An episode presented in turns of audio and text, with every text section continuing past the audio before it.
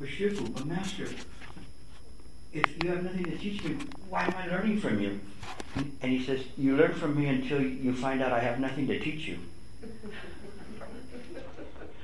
and this is the way Chan is, is that uh, what I do tonight is present an invitation for you to investigate Chan.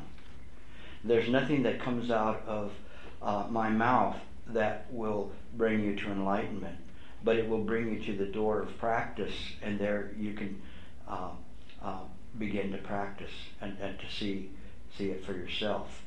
This is the, the how Chan is is passed is this investigation into mind.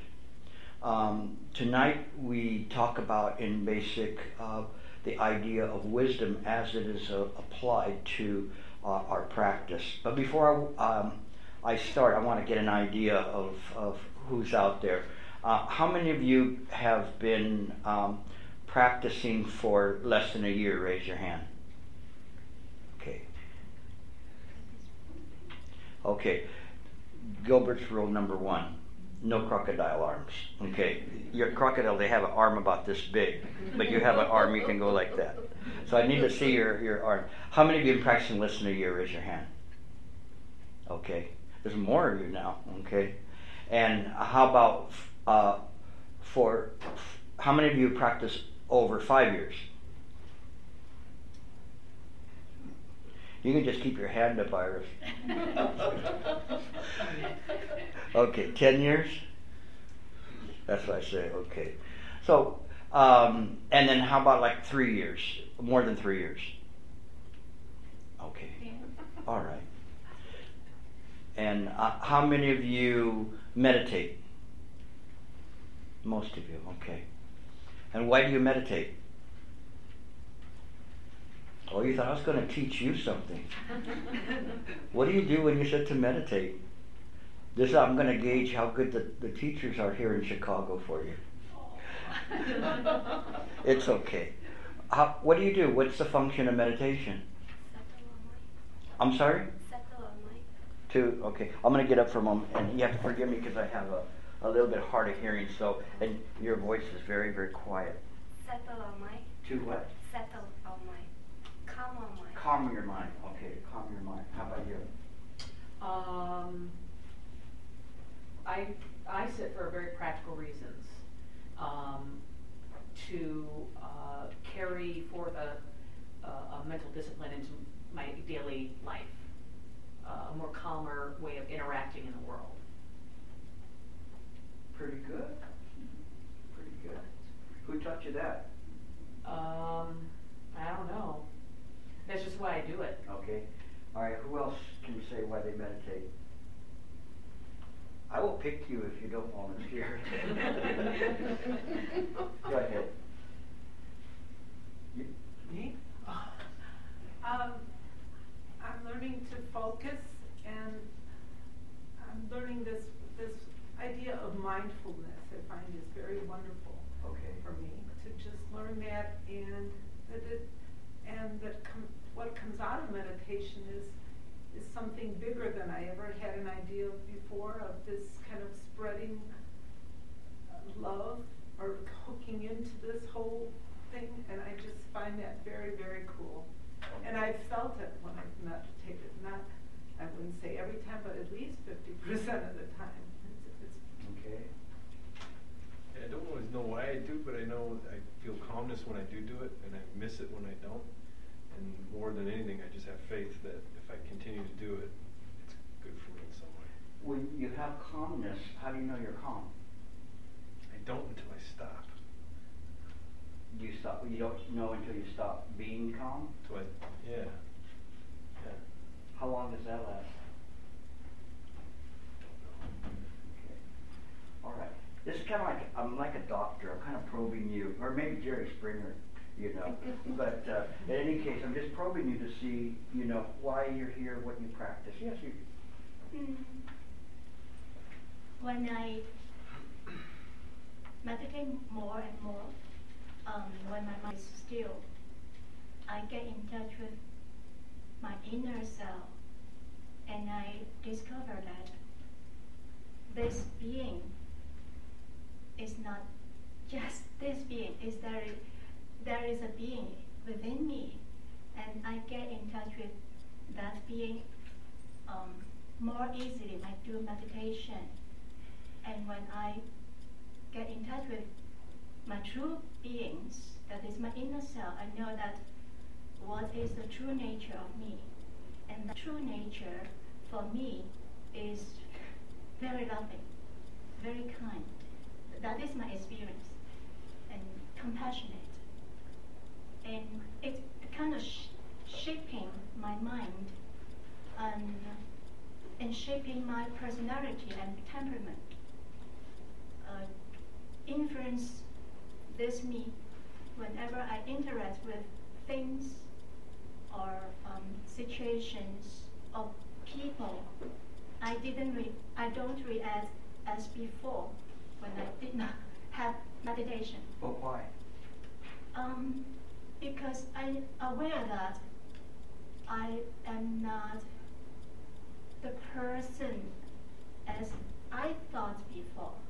I am not that person. I, am, I have a very uh, loving, I'm a loving person. That, that when I get in touch with the inner self, that inner self bring me, influence me more and more each time. And it takes times for me to aware of it. Not just one time meditation leads me to have this awareness. Oh, what meditation method do you use? Um, in the beginning, I don't know what should I do. Uh, someone recommended me to breathe in. Um, she even didn't tell me this is meditation. You just breathe. Okay, I, bre- I breathe in love, and then exhale whatever um, which you feel sad or negative emotion. Then I did a certain period of time, and I still didn't know that I was doing something because she didn't use the term meditation. And then I read books. Eventually, I have some understanding. Oh, I was getting in touch with my inner being. And then when I really uh, do meditation, like counting breath or focus on um, a state, a phrase, that is also a, a very beginning stage, but I use those things to help me to focus during my meditation. And pretty much be, because of uh, that, I experience my inner self. That I know I'm more than this um, outside being. That is, and, and then I also get in touch with some energy. Some meditation they related to really drawing energy from the nature or um, universe. And I also learned something from that. So there is a kind of mix- mixture when I do meditation, and I will separate them. This time I do silence meditation. I focus on an object, for example, breath. Okay, this time I focus on drawing energy from the universe because I learned something from that too. And I found that all of these meditation, different forms of the meditation, really helping me to look inward, look inside of myself. Okay. What, what do you do, what, why do you do meditation? You know, I was just thinking when you asked that question, I had no answer for you. Um, and then I finally figured out that I guess it's. How are you? I'm, I'm getting to the point now where, um, where I wanna see where it goes. Um, and it's, it's kind of like, I know what a good meditation is, and I know that I'm not usually there. So it's kind of a challenge to, to get to the point where it's, it's good and where I want it to get to. Anybody else want to say why they meditate? Yes, way to the front. Uh, because I'm not the master of my thoughts. You're not the master of your thoughts. We have a saying in Spa- Spanish, "Quien te manda," means who who orders you. Oh, you must speak Spanish, huh? You ever hear that? That's your parents always saying that, right? Who? The who- mechanism. The mechanism. Okay. So you're blaming it on the mechanism? And, and what is the mechanism? The habit energies acquired we're not in control of our thoughts, we cause ourselves suffering and others suffering. But if it's is the self real? Oh, no, we switched. I'm sorry. We, we went to beyond Chan 101 to Chan 102. It, is the self real? Yes and no. Yes and no. That sounds like a a Chicago politician answer. I, I read in the paper about you guys. yes and no. Are you real? Yes. Yes. But I don't see you. Okay, now we start. That was just like the warm up to get an idea of, of where you're at and, and what you're doing.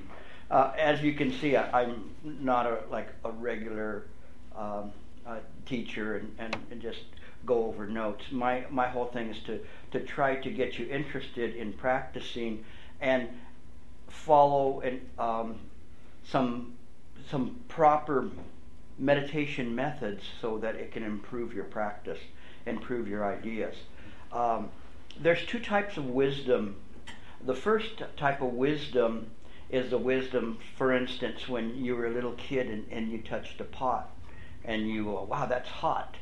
And you didn't touch a pot that was on the stove that was very uh, boiling water or something again because you knew, don't do that. You touch the pot, you're going to burn yourself and you have this kind of a, of a wisdom that goes along and you know certain things you know if you use that plastic too much then you know there's consequences to that if you charge or if you do this or you do that. All these things are, are wisdom of, of what we call worldly wisdom kind of rules that help you while you are uh, in uh, engaged in this world. Um, and they're very very helpful types of things. There's nothing wrong with those types of, of wisdom. The wisdom that I want to talk about today is um, transcendent wisdom. It's a wisdom that transcends the idea of the reality of, of this place, of the idea of that there is a, um, an, let's say even an individual self. Um, and the idea of, more importantly, how mind works. Because we need to know how mind works. If we don't know how mind works, it's very difficult for us to fix it. So, some of you, uh, uh, let's see, how many of you would like to have a calmer life? Raise your hand.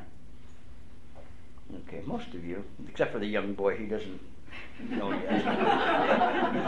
You'll get there. Pay attention and you won't. okay. The idea is, is that we have to know if we want to sit to meditate, what are we doing when we're meditating? What is the purpose of the meditation? No, is it is it just for us simply to calm ourselves down and to have a brief, brief respite from from all the tensions? Like you said, you felt so calm. No, that's pretty good, but probably a, a gallon of cheap wine would probably do the same trick. But um, the idea is what we want to do when we meditate, it's a controlled environment. We do not have to answer the phone. We don't have to put the dog out. We don't have to wash clothes or do the dishes. We've dedicated this time for us to sit down somewhere without any um, distractions and simply um, uh, allow ourselves to utilize our method. So when we sit to meditate, the meditation itself will not bring you to enlightenment. This is something that that all of the ancient uh, masters write about. It's there, and to and I was reading today when uh, Shifu said it was one of his favorite Chan stories, which many of you have heard before, of uh, a master uh, watching his student uh, sitting to meditate and asking him, "What what are you doing there?" Just like I asked you, "What are you doing there?" And he says, "I'm sitting here to become enlightened." And then the the master sits down next to him and picks up a tile from the roof and gets his robe and starts rubbing it. Finally, the student's curiosity got to him, and he looked at what he's doing. He says, "Shifu, what are you doing?" And he says, "I'm trying to make this tile a mirror." And he says, you cannot do that simply by rubbing. He says, likewise, you cannot just simply by sitting down to meditate reach enlightenment. So, the uh, let's say the theme for this week weekend uh, teaching is what are we doing? What is mind? And if we understand mind, we understand how how it works. That's wisdom. Once we understand what how the mind works, mind is self-illuminating. And once it illuminates, it sees clearly through all all obstructions, all illusions. And it doesn't stop at a point where one might say, "Oh, I feel very good. I feel calm," or "I I I feel rested." Uh, uh, it goes beyond it. It cuts all through everything, and it looks at it and says, "No, got to go further. Got to go further. Got to go further. Don't stop here." And it doesn't allow you to pick green fruit. If you listen carefully when you practice and more importantly, when you get up off this chair or off your cushion and you're walking around, you're going to be a better person simply because you know how mind works. Not my mind, not Dan's mind, mind itself, how mind works. We know things, we know how it works. This is what we call this transcendent wisdom because it is necessary for us. For instance, if um, you were going to repair a car, what would be the first thing that you'd need to know? Come on, not rocket science. If you're going to repair a car, what's the first thing you'd need to know? What's Let- wrong with it? The problem? Mhm. Even- How it works? How it works. See, close. Close. But how it works. And that's the difference in terms of, of meditation. If you simply are sitting to try to get rid of a problem and you don't know where the problem comes from, then it doesn't help you to make it go away. But if we look at it and we know how the car works, now we know what the problem is. Well, the car won't go. Why doesn't it go? I don't know. It doesn't go. Well, didn't you? Well, I never studied about a car. Well, how can you repair the car if you've never studied about how the car works? I don't know. I never thought about that. But you know what's very funny is many, many practitioners practice in the same way. They sit cross their legs and they don't know how mind works. And that's important. It's important. If you don't know how the mind works, what are you doing with your legs crossed? You can have you can get calmness, you can get insight, you can get all sorts of things, but you are not going to be able to advance it to a very deep level. You have to know how mind works. But here's the thing, it's easy to know how mind works. And if you if you uh, hang with me for the weekend, some some of you who are going to come for, for more than tonight, you'll you'll see in more detail how mind works. But tonight I will give you a taste of it, this taste of Chan. And in this taste of Chan, then you have an idea. In in the way of of establishing this kind of, of wisdom, this transcendent wisdom, there are certain important points that we have to use. The first one is that we have to have a faith, uh, and this faith, it, we call it faith in mind. That whatever you're listening to is is uh, useful. Whatever you're listening to, you will investigate it to see for yourself if it's if it works or it doesn't work. You have to have a faith one in the method that you're given, so you stay with the method and you know why you're using the method because as you go along you'll realize how mind works and you'll know why the method works because you know how mind works. You know what the method's doing. Just instead of just simply following a method without an idea of what what's there, how it works. You have to have faith in the teacher, whoever the teacher is. The words that come out of my mouth, they might be in modern day uh, language, but I assure you, this is nothing other than what has been taught by the ancients for many, many um, um, years. And it's funny because sometimes I'll read something and they'll say, in these modern days, there's not that many practitioners. And I look at it and it says 700 AD. And they're talking about the modern day, so if you can imagine now. So, and in any case, we have faith in the teachers, faith in what that that they have some experiences, they have the uh, the true heart that they want to teach you. They understand the fundamentals, and the faith in the principles of the practice. So you have to have faith that there are certain principles, if you follow them, they will bring you to a realization. If you have this kind of a faith, when you sit to meditate, you, you will not uh, question or say, oh, this is not working. You know, I've been meditating for five minutes and I haven't seen anything yet. You know? Anybody ever practiced like that before? I want to see colors. I want to see the Buddha. I want to see the bright light. I want to do all this. You know, and you're like, you have one eye on your goal and one eye on your practice. You need both eyes on your practice. So when you understand how it works, you, you this faith will will will uh, pull you deeper into the practice. The idea of the principles that we use are very very important, and I'll touch on some of them very very basically t- tonight uh, that we have there's principles, very simple one, and and you're going to see how it works in a moment. I'm going to bring it to you right right into this very room. So stay tuned, okay? It'll be very easy, and you're going to see it. Very simple. This is not something that I'm going to do, you know, and it's very esoteric, and and you can't you can't see it yourself. The first thing is pratitya samutpada. He goes, oh my God, he said a fancy word. What the heck? um, well, what this means is causes and conditions never fail. Very important. Very simple. If you're anybody at work have somebody that is always angry, raise your hand.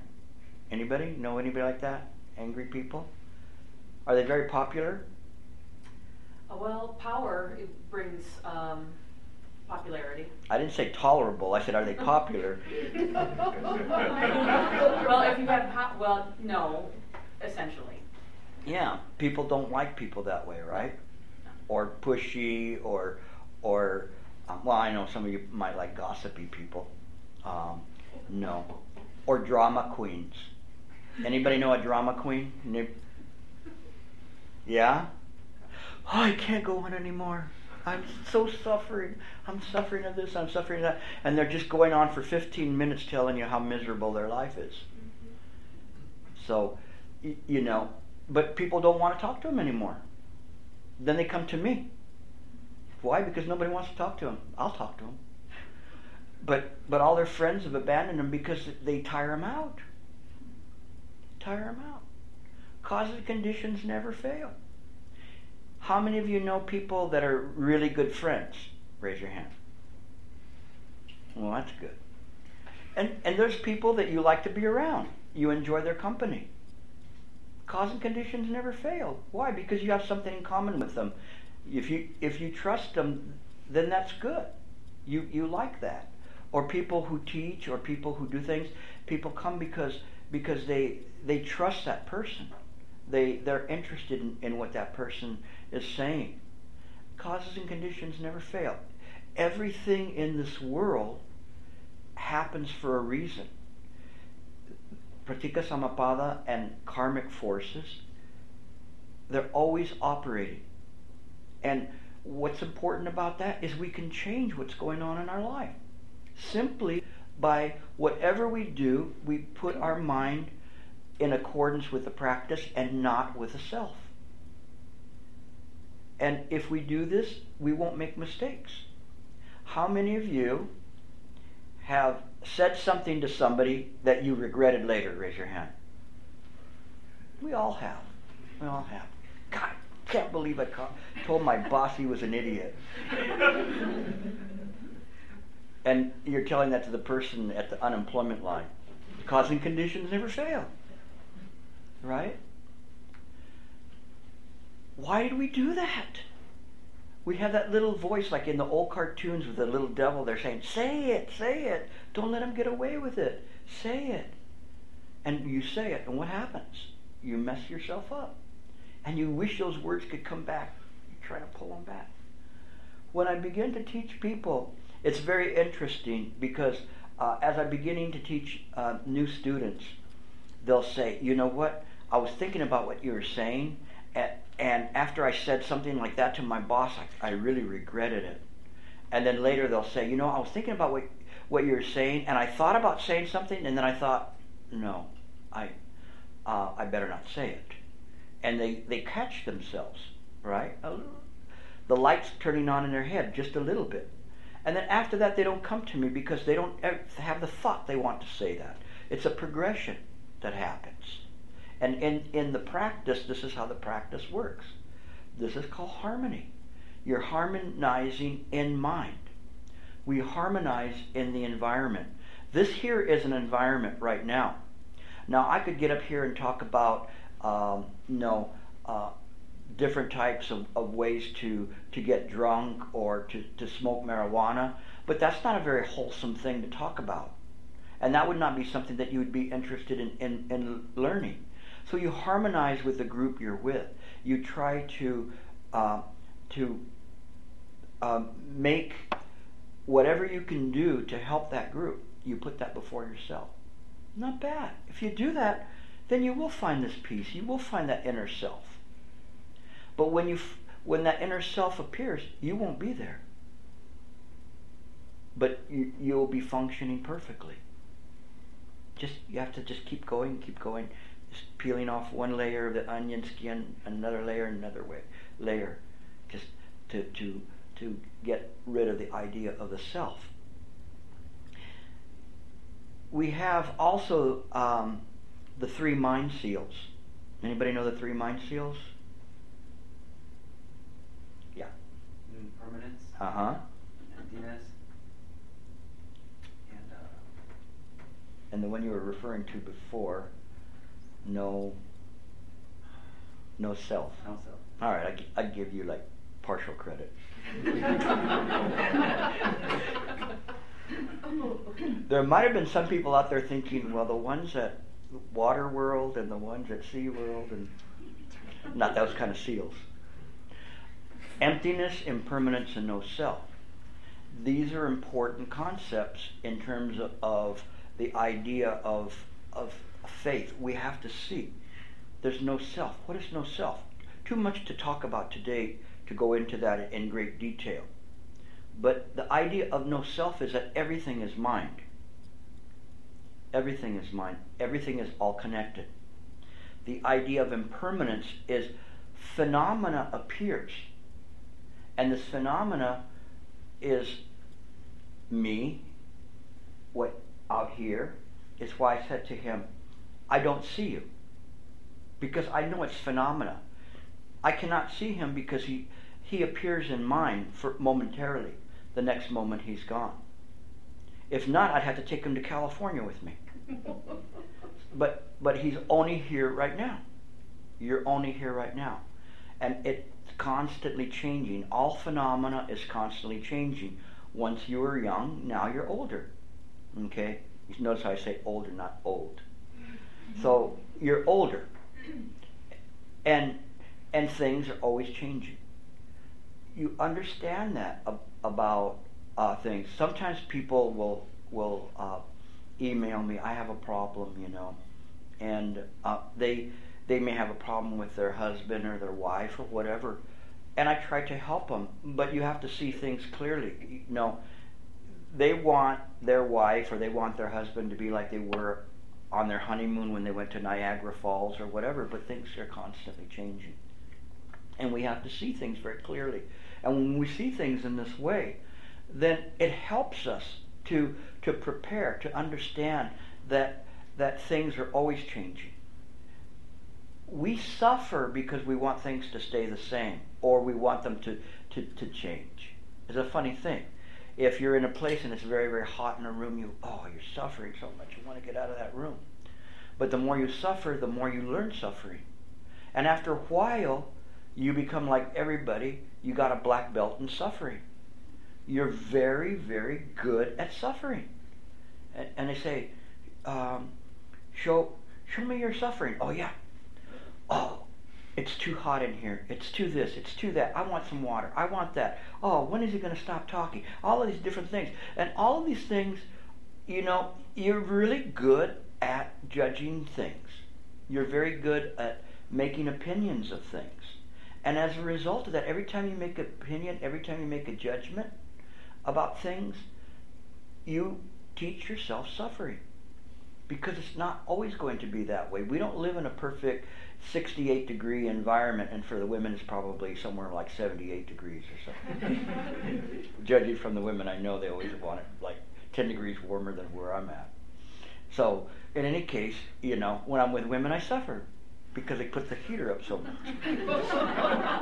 I'm honest. I'm a practitioner just like you.